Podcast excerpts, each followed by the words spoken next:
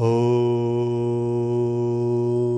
श्रीगणेशाय नमः। ॐ नमः शिवाय।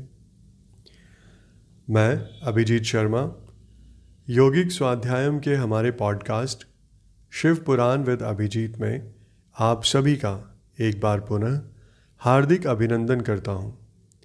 हमारे इस प्रयास को सफल बनाने में आप सभी के योगदान की हमें आवश्यकता है।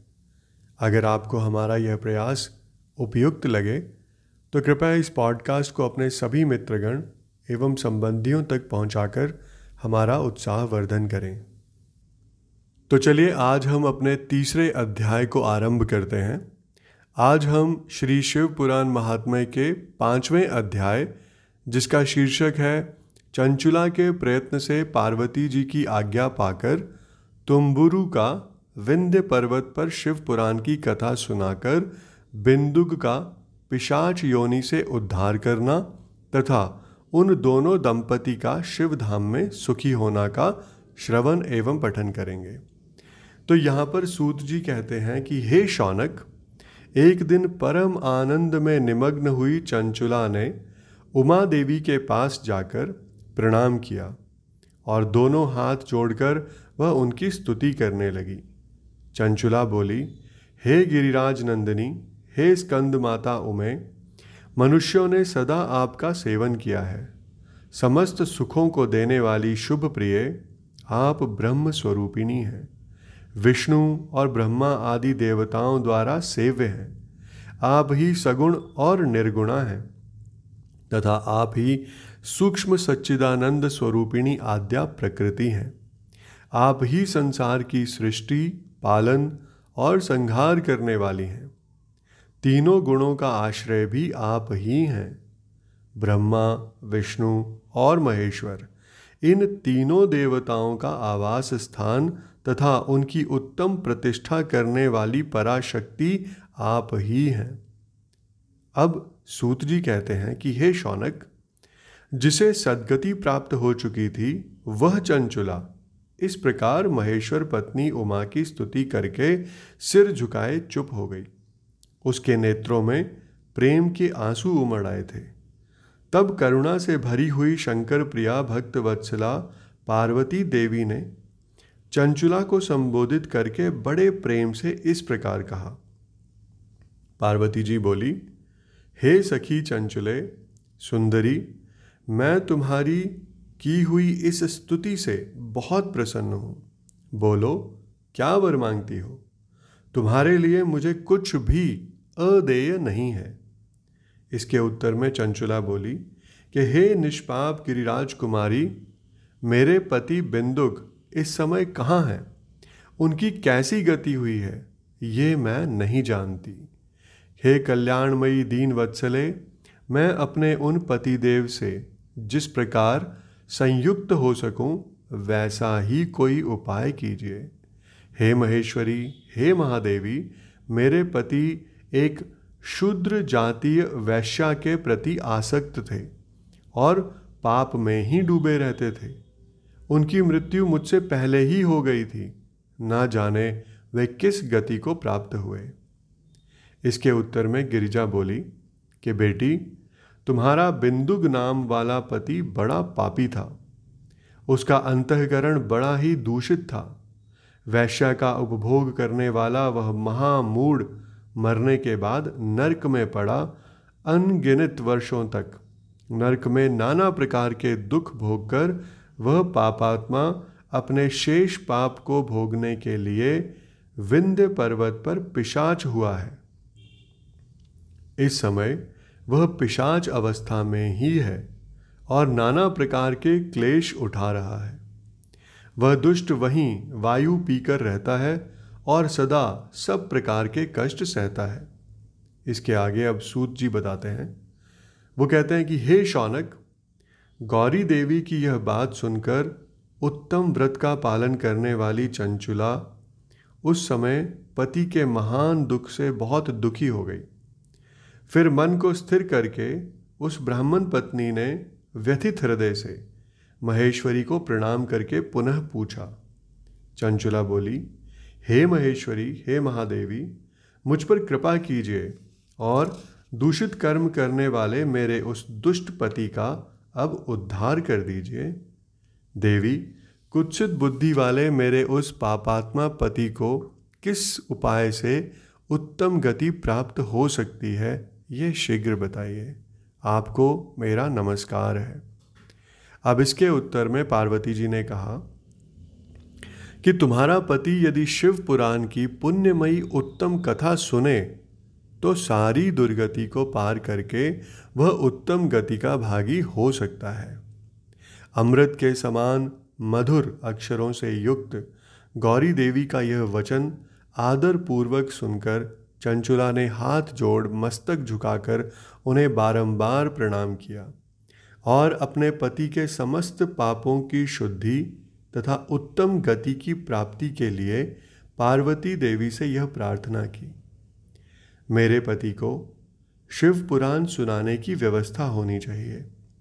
उस ब्राह्मण पत्नी के बारंबार प्रार्थना करने पर शिव प्रिया गौरी देवी को बड़ी दया आई।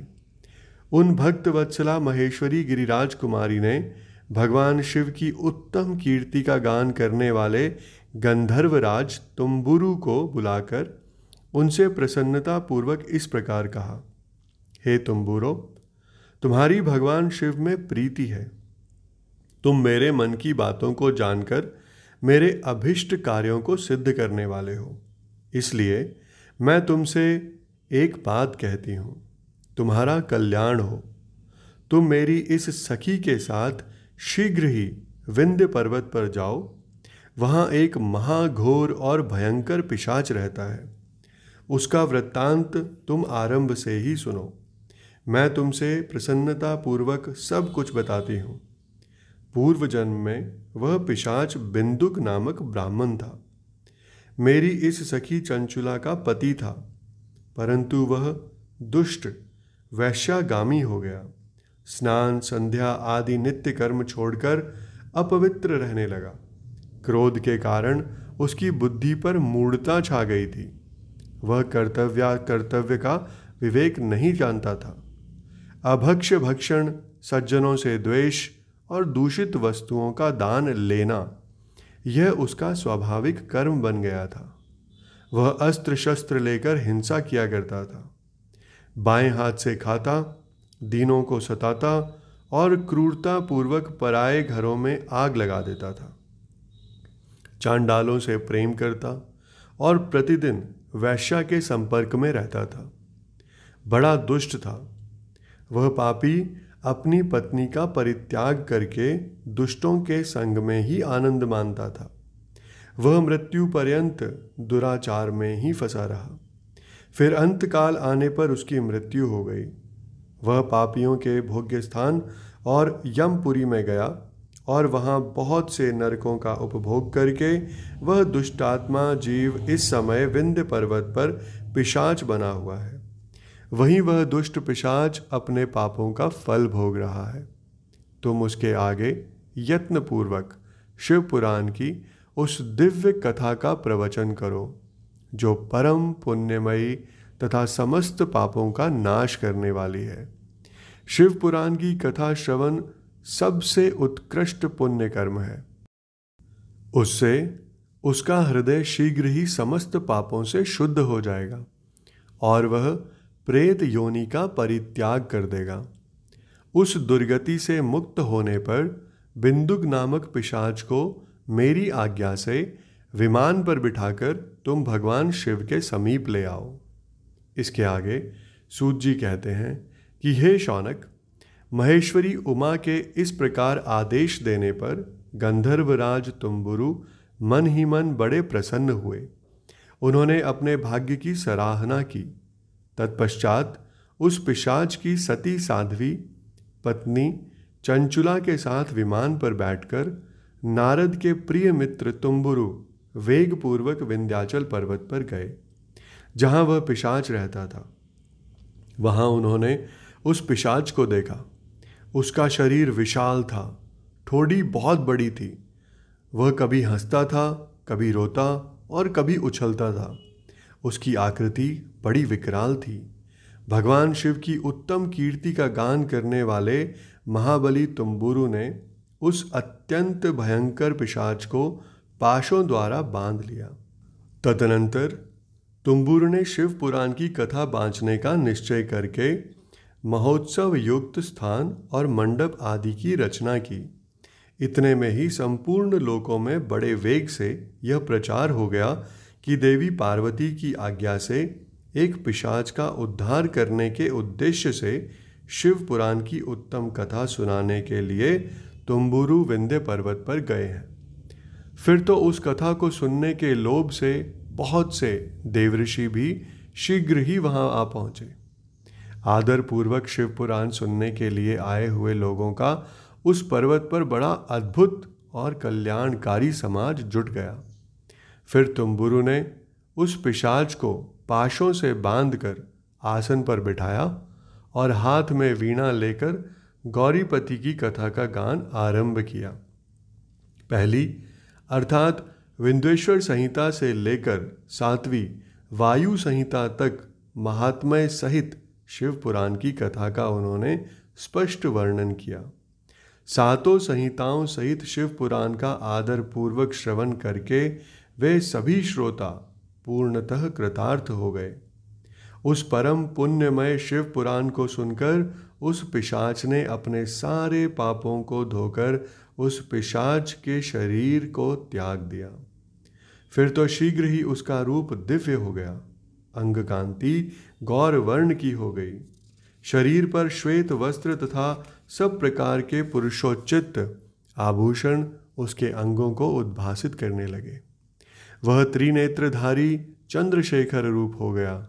इस प्रकार दिव्य देहधारी होकर श्रीमान बिंदुक अपनी प्राण वल्लभा चंचुला के साथ स्वयं भी पार्वती वल्लभ भगवान शिव का गुणगान करने लगा। उसकी स्त्री को इस प्रकार दिव्य रूप से सुशोभित देख वे सभी देवऋषि बड़े विस्मित हुए। उनका चित्त परम आनंद से परिपूर्ण हो गया। भगवान महेश्वर का वह अद्भुत चरित्र सुनकर वे सभी श्रोता परम कृतार्थ हो प्रेम पूर्वक श्री शिव का यशोगान करते हुए अपने अपने धाम को चले गए। दिव्य रूपधारी श्रीमान बिंदुक भी सुंदर विमान पर अपनी प्रियतमा के साथ बैठकर सुखपूर्वक आकाश में स्थित हो बड़ी शोभा पाने लगा। तदनंतर महेश्वर के सुंदर एवं मनोहर गुणों का गान करता हुआ वह अपनी प्रियतमा तथा तुम्बुरु के साथ शीघ्र ही शिव धाम में जा पहुँचा। वहाँ भगवान महेश्वर तथा पार्वती देवी ने प्रसन्नता पूर्वक बिंदुक का बड़ा सत्कार किया और उसे अपना पार्षद बना लिया। उसकी पत्नी चंचुला पार्वती जी की सखी हो गई। उस घनीभूत ज्योति स्वरूप परमानंदमय सनातन धाम में अविचल निवास पाकर वे दोनों दंपति परम सुखी हो गए। इसके साथ ही हमारा आज का यह एपिसोड यहीं संपन्न होता है। मैं कल फिर आपके समक्ष उपस्थित होऊँगा हमारे अगले एपिसोड के साथ। आप सबका मुझे इतने धैर्य एवं ध्यान से सुनने के लिए बहुत बहुत धन्यवाद।